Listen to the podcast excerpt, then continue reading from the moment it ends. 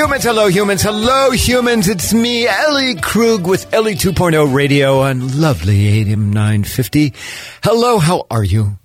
Oh, it's the last Saturday in January. Oh my God. And we are inching, that's literally what it is, inching day by day by day, where it's staying lighter, you know, longer, lighter, uh, lighter, longer, and where we're getting closer to bicycle riding weather come March. And I'm just, yes, okay. But we still got it. We still got month and a half to go. So before we can even talk about spring. All right. So we've got a great show here, um, other than the uh, you know, the seasonal forecast I just gave you. Um, the big interview is with a woman named Renee Grassi, who is a firecracker of an idealist and passionate about um, library access for all humans. And, and, and I know that may be something you've never even thought about, but it's actually quite important. And in my C block, I'm going to share about what's going on with transgender people. That would be my community in America. But let's begin quickly with a postscript from last week's show. Recall last week that our featured idealist was Amanda Gorman. Boy, that talk about firecracker, 22 year old poet who read at the inauguration. Remember that? We even aired her, po- her poem in its entirety, and I still get teary eyed when I think about it. Did you uh, see um, that there were two other announcements about Amanda Gorman this week? One announcement was that she had been signed to a modeling of all things, a poet model, a modeling contract with a big name modeling agency. The second announcement was that for the first time ever, the Super Bowl will have a poetry reading, and it will be by Amanda Gorman. I mean, my God, I am you know, I'm a writer. You know, uh, poetry is not necessarily my genre, but I am so thrilled to see this idealist Amanda Gorman getting all of this rec- deserved recognition for her hard work. So, so right now, um, as we speak, Amanda Gorman is elevating poetry into an art form. It's always been art, but it's getting way cool to be a poet. And I look forward to seeing more young human poets, and more from Amanda Gorman. Okay, now let's move on.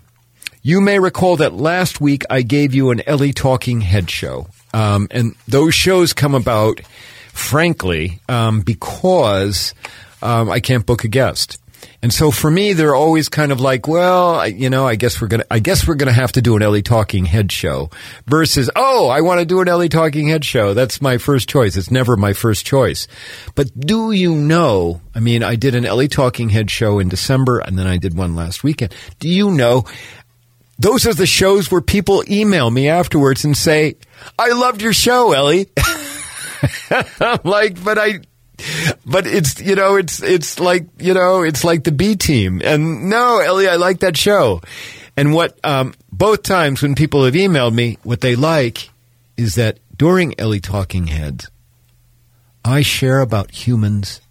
I share stories of humans being good to other humans. I think that we are just darn hungry for that stuff. I think that we are darn hungry to be reminded of how good we can be to each other. So, I thought for this week, I'm going to share another story of humans being good to each other. And our story of human goodness comes from my old hometown of Cedar Rapids, Iowa, and a Hy-Vee grocery store on Oakland uh, Road in in uh, Cedar Rapids. That is a Hy-Vee store I used to shop at. And it's a story about a man named Sam, I think it's pronounced Hammes, H A M M E S, who um, I'm going to guess is in his um, maybe uh, early to mid 30s. Was shopping for groceries at that Hy-Vee in Cedar Rapids one recent day. And he came up short um, by about 12 bucks. And he had forgotten his wallet at home. He had already borrowed some money from a coworker because he had to go grocery shopping and even with the borrowed money, um, he came up short by twelve dollars. Now Sam has a very good job, um, a white collar job, white collar job, and so it, it's just he just came up short, as sometimes people do. All right. At that point, so he's in the checkout lane, twelve dollars short, and he's like, uh, "I don't know what I'm going to do." And at that point, the Hy-Vee cashier, a man named Peter uh, Monabucha, Mona Bucha is his name, and who I'm going to guess that Peter is in his late 40s or early 50s. At that point, the cashier Peter says, "Don't worry about it. I've got you covered." And the ca- and Peter goes from the cash register where he'd been ringing things up, you know, comes out, goes around to where the terminal um, is to pay, where where Sam is standing, and Peter Monabucha pulls out his wallet, puts in his bank card, and makes up for the twelve dollars shortfall, and says, you know, okay. And uh, at that point, um, Peter goes back to the cash register and just doing his job. For Sam, the customer, that small act of generosity was, according to Sam, in his own words, life changing. It was so big for Sam that he did the thing that I've spoken about time and again and again. Sam went home. He, he decided he was going to do something good for Peter, the cashier, and so Sam launched a GoFundMe fundraiser for Peter Monabucha. And the goal was to raise $3,000 for Peter out of his generosity of giving Sam 12 bucks to raise $3,000. Well, I'm here to tell you, they blew past that. As of four hours ago, when I just checked uh, the GoFundMe page for this, a total of $4,871 had been raised from 226 donors. All because a man named Peter um, was willing to give a customer named Sam 12 bucks because he was short on his grocery bill. And once again, this, this very simple thing reinforces what I say about 98% of all humans that they have good, empathetic hearts I mean, 2% total sociopath, but the other 98% are good people. The problem is we're either not paying attention to exercise our hearts or we're scared to death. We're scared to death or we're going to get in over our head. It's going to cost us time. It's going to cost us money, whatever. And because we are afraid to exercise our empathetic hearts, we either intentionally ignore or we run away. But you know what? The thing about GoFundMe is it gives people the opportunity to exercise those hearts from the privacy of their homes you know, and, and, and at a time when the economy is so tight and all that, but you still have all of these people that are willing to give of their resources for another human because we have good empathetic hearts.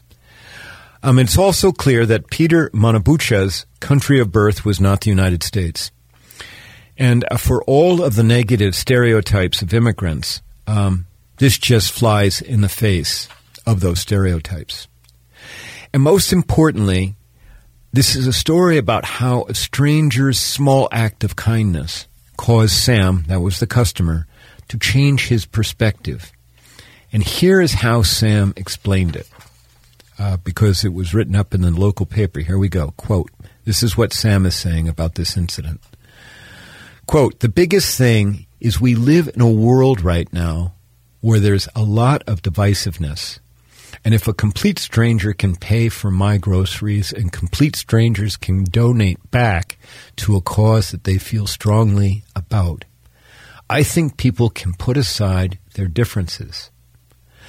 I can guarantee you the impact it had on me and my thought and my outlook on things is much greater than he, referring to Peter, realizes. I hope it inspires people to do good things for people they don't know. Unquote. That quote about how one small act of kindness can cause another human to change their perspective is what my work is about. And so I am totally, totally um, gobsmacked over what Sam had to say about this minor, you know, 12 bucks. And I am so um, passionate about what Sam, the customer, wrote or said. I'm going to have him on the show next week. He's going to be my guest next week to talk about why he did this, why this thing, why he went to the trouble of doing a GoFundMe page that's netted close to $5,000 for a man who just, you know, gave him $12. So, all right, you know, um, so you can go uh, check that out about the GoFundMe. It's um, the twelve dollar, uh, the twelve. It's the twelve dollar challenge, or I think that's the name of it. Um, GoFundMe for uh, and see you can see how it's changing. Okay, when we come back from our break, um, I will uh, talk to Renee Grassi about library access for all humans. Thanks. I hope like you like what you hear on this show. trying to make it interesting. We'll be back in a second.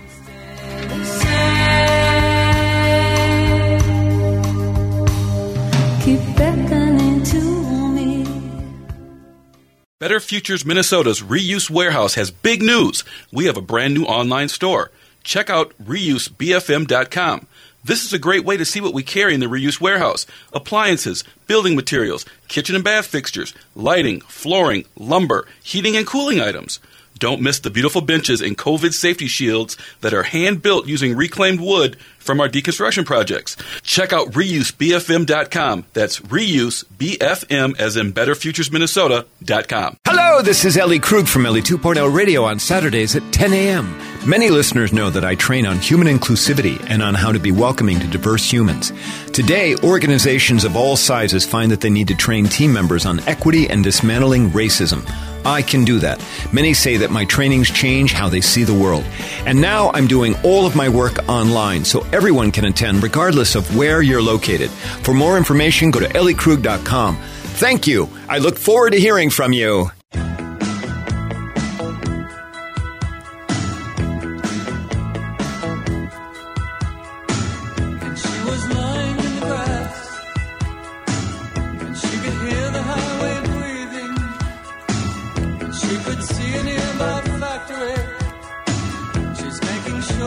And we're back on AM 950 with Ellie Krug, um, Ellie 2.0 Radio. All right, it's time now, uh, listeners, for the big interview. And I am thrilled, just absolutely thrilled to introduce to you a woman named Renee Grassi, who is a librarian with the Dakota County Library System, but she is far more than that. Um, she is also a social media guru. And but she's even more than that because she's on the show for purposes as an idealist. She is one of the leading voices in the country about library access for all humans, regardless of the challenges they may have, either physically or emotionally. And um, and Renee, okay, I gave you that big uh, introduction. Welcome to Ellie 2.0. How are you? It was quite an introduction. I'm great. How are you, Ellie? It's just a thrill and an honor to talk with you today. Oh, well, I'm just thrilled to have you. Now, we should let the listeners know that you and I are friends. And in addition mm-hmm. to that, at one time we were work colleagues. You were a team member of Human Inspiration Works, my lovely company. Um, so, Absolutely. but I'd be having you on the show regardless of that. And uh, so, so Renee, all right, let's um, so let's begin with this, okay?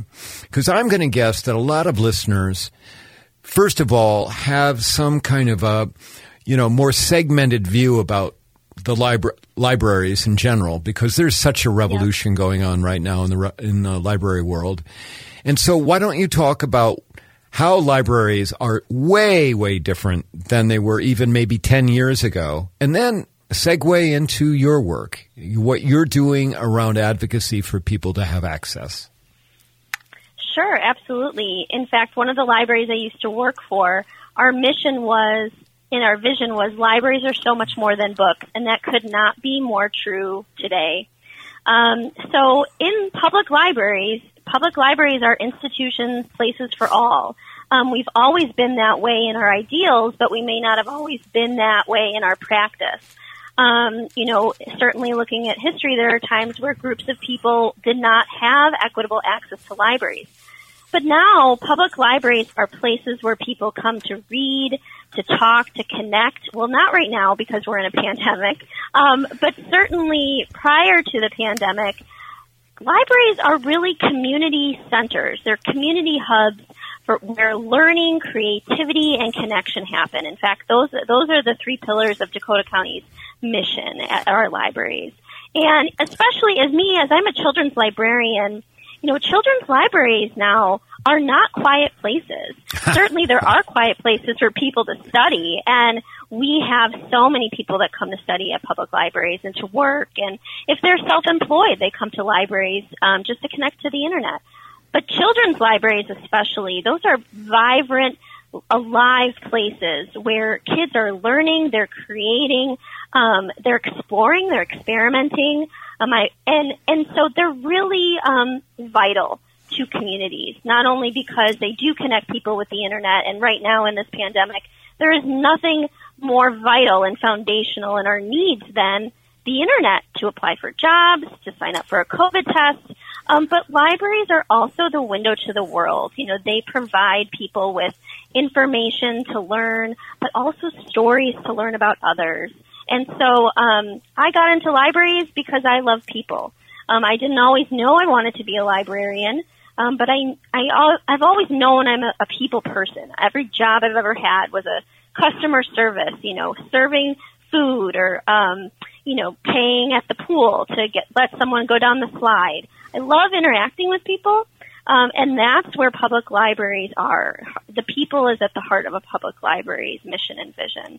And so I was going to be a high school English teacher in the Milwaukee Public Schools. I went to Marquette University, which is a great um, university with a social justice background. I think a lot of what I've learned um, has that um, lens to it um, in equity. But then when I realized teaching wasn't for me, a friend said, you know, come to this information session, Renee. Um, it's a library school program in River Forest, Illinois. So it would be a graduate program and, you know, see if this is something for you. And I felt like all of my background in English and literature and education, teaching, um, really um, propelled me for a world of libraries. And so um, I didn't look back. Um, I got my graduate degree at Dominican University in Illinois, and I started working in libraries right away. In fact, the summer after I graduated Marquette, um, and it is one of every single day is a different day. It is one of the most exciting jobs, and um, I am am every day gratified and grateful um, in the in the work that I do. Okay, so you've just given us a whole lot, but before we say anything else, you have heard me say this, and I think some of my listeners have said it that librarians are among my most favorite people. And the reason for that, Renee, is that you are the last, absolute last keepers of the truth. You have the books. Mm-hmm Okay, and I know that libraries are far more than just you know, um, you know, physical books, but you have the words and you protect them. And I, I just think you're the you're the the, the protectors and the last bastion of democracy. I just need to throw that out there. Okay. But no, I love it, and I think we are. I agree with you. All right, so um, you know the the the thing about libraries is that they're kind of an equalizer. They're supposed to be an equalizer, right? I mean, you know, people are supposed, all people, regardless of where you are on the economic ladder, you're all supposed to get a library card, right? I mean, if, if that's the way the library operates, you know, and, and you're supposed to be, all people, regardless of where you are on the ladder, are able, mm-hmm. are supposed to be able to check out books, right? Mm-hmm. And to mm-hmm. attend library events, right? Mm-hmm. In your experience, how is that shaken out? Well, it's that difference between um, uh, theory and practice. You know, the American Library Association is our umbrella organization nationwide that informs and, and scopes our mission and, and our work. And one of the things that you touched on, Ellie, is that libraries are for all, no matter race, gender, immigration status, all of those identities, that is the ideal of a public library. But the truth is, is that that might not always be the experience because just like any institution, a public library is, um, it is fallible. And so when we create public libraries, sometimes there's, you know, barriers that we're not always aware of. And so in my library experience, I first really came to know a little bit about these barriers in my first library job. Um, I was a children's librarian at Deerfield Public Library in Illinois, and I encountered a mother who said to me and my boss at the time, I would love to bring my child, my little boy, to the library for story time. But he has autism. He doesn't talk. He doesn't look like the other kids might look in the library. He might have different behaviors, and I don't feel comfortable bringing him to the library for story time because we have to be quiet and we have to sit still. What else can you do for for us, for our family? And that one interaction, hmm. that one moment of advocacy of that parent set me on a personal journey and a professional one down this course of equity in libraries. And I realized then and there in this affluent suburb of Chicago land that there are people without or there are marginalized groups everywhere in our communities. We just may not necessarily see them. And we have to go about learning and expanding our awareness to understand why libraries are not um, accessible for everybody. And so I created a program called Sensory Storytime for kids with special needs and disabilities. And I went out to the special ed district and I and I met the special ed teachers and I learned about autism. I didn't learn about autism in library school. So, you know, I it was a lot of learning and um, that started me in uh, learning and creating programs for people with disabilities in public libraries. Okay, well, and Renee, there's a, you know, I love it that we've gotten into the story and about how you be, started to become passionate. You you idealist, you. Um, we're going to need to take a break, okay? But when we come back, I want the audience to hear more about library access and how you're being an advocate for that because you're going across the world for this. You're not just like here in Minneapolis, you know, the, the Twin Cities, okay? We'll be back in a second. Listeners, if you like what you hear, visit my website at elliekrug.com. Email me at elliejkrug at gmail. We will be back in a second. Thanks.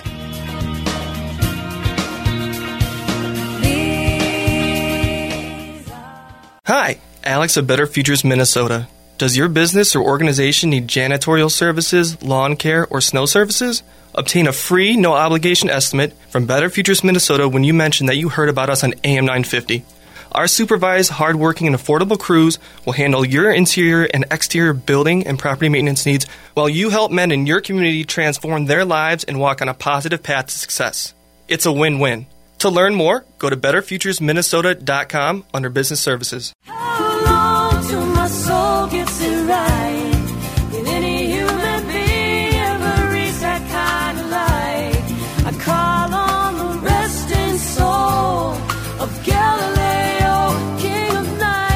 And we're back on AM 950. Ellie 2.0 Radio, Ellie Krug here. I've been interviewing. We started out with Renee Grassi, who is uh, a librarian with the Dakota County uh, library system that really kind of undersells her. She is a star of the library system at Dakota County as well as nationally because she is an advocate for access to all libraries, particularly access for people who have disabilities, people who are challenged in one way or another. So, Renee, you told the story before we took our break about, you know, meeting a, a mom in uh, Chicagoland who had a child with autism and felt uncomfortable about bringing the, the child in to the library you know, as it was. And then what you did is you went out and you educated yourself about autism. Uh, you created this program called Sensory Storytime. And then what that did is that launched you. Somehow, I mean, you found your calling in addition to being a librarian, and that launched you to becoming this worldwide, not just nationally, worldwide advocate for library access. Tell us about that, please.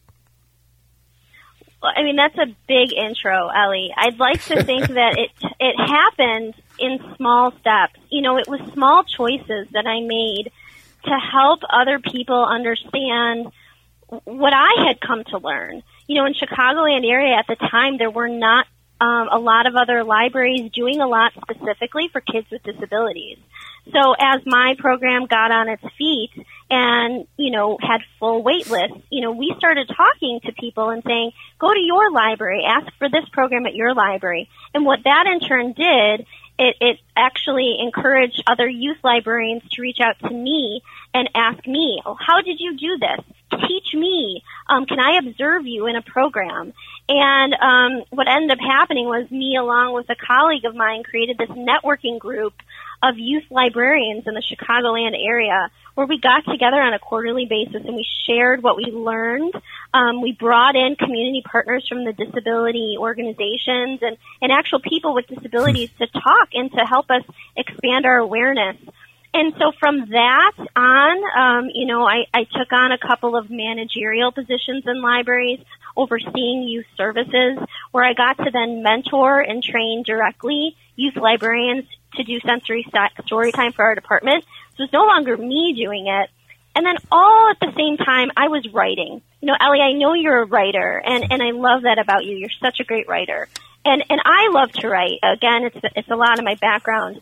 But I thought this was a way that I could help educate. You know, my educator bones wants me to help um, share the knowledge that I've learned with others that may not have had this experience.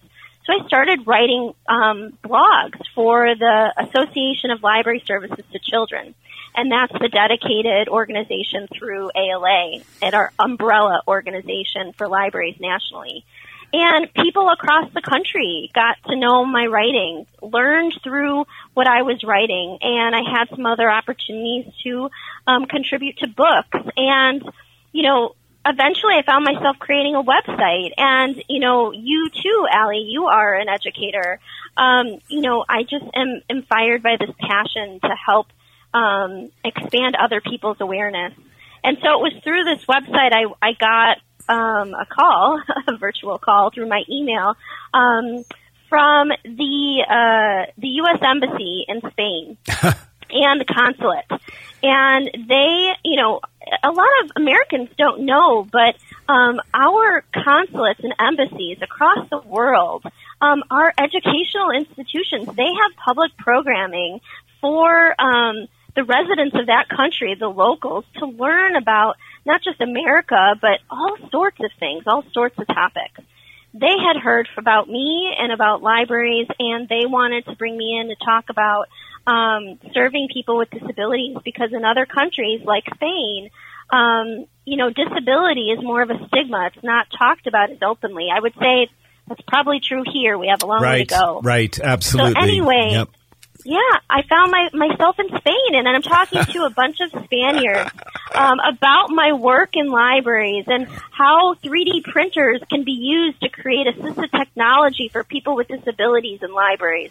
It was just um, it's one of the most amazing experiences I've ever had, and um, shortly thereafter, I was in Singapore for the International Library Federation Association. So that's like all of the library associations from all across the world, and wow. um, talking about the work at Dakota County and some of the other things that um, libraries have done.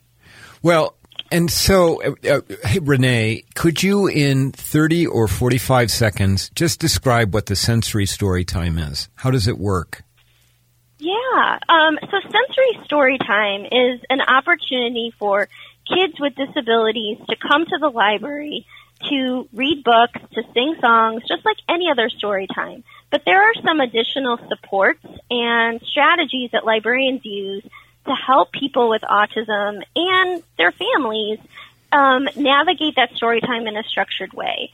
So someone with autism may really benefit from a visual schedule of all of the activities that we're doing in story time. You know, so they can anticipate what's coming next and that doesn't bring them anxiety. You know, so we have visual schedules.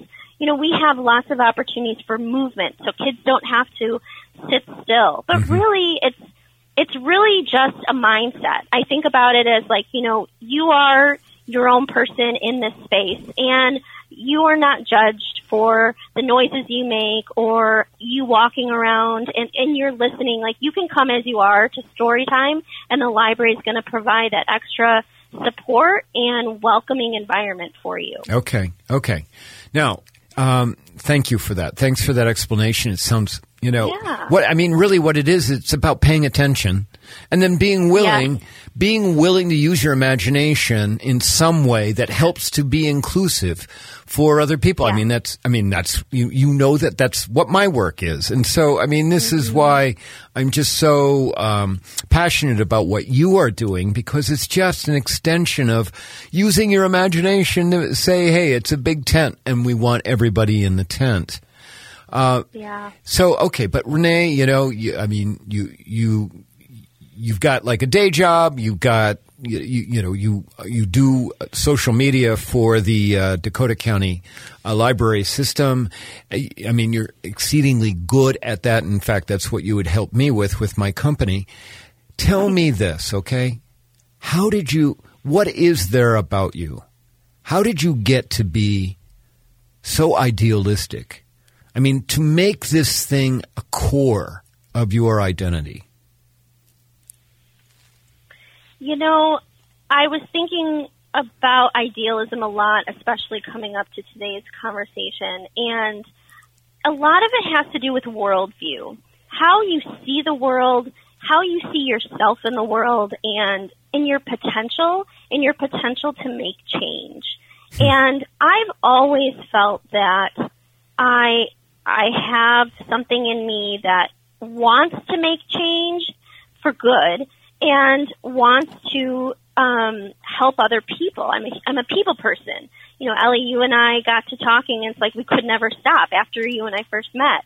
Um, I I also think it has to do with my worldview. Growing up, um, I was fortunate to have two parents that had very broad, large worldviews. Um, my dad himself, he grew up in Italy, went to American school, and also, you know, after school hung out with local Italians. Um, my mom and dad, after they met and got married, lived in um, Milan for about 10 years and traveled. Um, I have aunts and uncles that speak all sorts of languages. So I've always known um, that the world is big, that people have differences, but but that those differences are are nothing that we can't surmount if we just get to know each other. Even language, you know, I love learning languages. I went to Japan, stopping over in Japan when I on my way to Singapore, and I really wanted to learn the language. Um, that was hard, but I did, and and so I've always had this thirst for knowledge. I think I will always be a, a student of the world in that way, um, and I think that that shapes how I look at the world and and my place in it. I um, I'm not necessarily traditionally religious, but I feel like I my purpose is through my work, and um, it brings me joy when um, I can make positive impact on others. Well, you know, in and I'm a huge believer in the idea of curiosity. That is really what allows us to get past the things that cause people to be other in our world. I mean, if we're willing to be respectfully curious about other people and, and respectfully ask questions and then share about ourselves, it is that familiarity. That is how we get past the barriers. And, um, you know, so now, um, Renee, if people want to read up, okay, about your work, about the sensory story time, or about, you know, I don't, uh, I, I, we did not talk about this as we prepared whether your, your website is still up about your work. Help people to understand. How could they re- find out more about what you're doing and about the, the work that you have done? Sure. Um, well, it is up still, uh, reneegrassi.com. Um, there's nobody else with my name, or not a lot of other people with my name, so I've got that domain. Um, and that's where I have a lot of my writings. Um, and it's also where other libraries and organizations reach out to me if they're interested in um, in inviting me. You know, I'm doing a lot of virtual trainings now. Um, so reneegrassi.com is where you can find me. Gra- I'm also uh, on Twitter as well. Okay, Grassi is G R A S S I, right? Yep. Okay. R E N E E G R A S S I. Okay, great. Thank you. All right. So, in the last two minutes that we've got, okay, I'm just going to throw a loop for you. All right. And you didn't know this was coming. I- drag, I love the loop. drag queen reading hours. What do you think about Yes. those? You know, um, you said earlier, public libraries are the last bastions of, of our democracy. And our democracy is, is founded in a lot of things, freedom of speech, um, and libraries look at that and we call it intellectual freedom, the ability to read whatever we want. And so um, libraries have taken that and really tried to think about, again, who is not welcome or unconsciously welcome at libraries? What outreach have we done to the LGBTQIA plus communi- communities? And what can we do? St. Paul Public Library and others have done drag queen story times, and I think they are a beautiful representation of um, of what libraries can be when we are fully inclusive of all identities. And as someone personally who has a huge background in theater, um, I also know that there's a lot of theatricality to drag queens, and I also know that that really goes hand in hand with story time. We sometimes talk about how story time you're not even really a story time librarian. You're you're almost a performer. So I think there's a lot of alignment there. Um, but again, story time is a place where we learn right. about each other, we learn about ourselves. And through stories, you know, books can be windows and mirrors and sliding glass doors to each other. And drag queen story times are another way for families who opt into them um, to learn and accept and celebrate each other. Mm, I love it. I love it. Well, Renee, our time has come to an end. I just want to thank you for being on Ellie 2.0 radio. I've, you know, you have warmed my heart. Just, it's, you can feel the passion just come from the other side of the radio. I mean, it's just, and, and you are, I just want you to know, okay? You're very dear to me. And I am so proud of you. Hopefully that's all right for me to say because mm-hmm. you are going out there and you are rocking the world.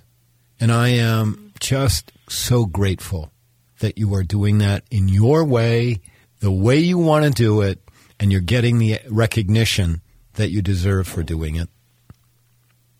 Well, it, it, it goes without saying, I'm so grateful that our paths have crossed, Ellie. I couldn't agree with you more. Um, and it was through this work that I met you. I attended an equity training through the county, and that's how our paths crossed. So um, I, I love your show. Thank you for having me. It's been a, a joy and a pleasure, and um, I will continue to keep learning from you as well. All right. Well, it's reciprocal. Okay. Well, thanks for being on the show, uh, listeners. That's Renee Grassi. Go and check her out at reneegrassi.com and see her work. Um, go uh, to the Dakota County Library System, and also you can see her work. All right. When we come back from our break, I'm going to do my C block and talk to you a little bit um, about what's going on with transgender humans in America. You're listening to me, Ellie Krug, one of the relatively few transgender radio hosts in the world. Bye bye.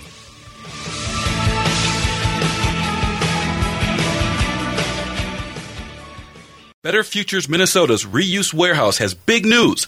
We have a brand new online store. Check out reusebfm.com.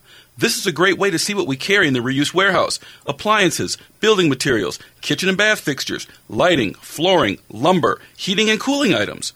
Don't miss the beautiful benches and COVID safety shields that are hand built using reclaimed wood from our deconstruction projects. Check out reusebfm.com. That's reusebfm as in betterfuturesminnesota.com. Hello, this is Ellie Krug from Ellie 2.0 Radio on Saturdays at 10 a.m. Many listeners know that I train on human inclusivity and on how to be welcoming to diverse humans. Today, organizations of all sizes find that they need to train team members on equity and dismantling racism. I can do that. Many say that my trainings change how they see the world. And now I'm doing all of my work online so everyone can attend regardless of where you're located. For more information, go to elliekrug.com. Thank you. I look forward to hearing from you.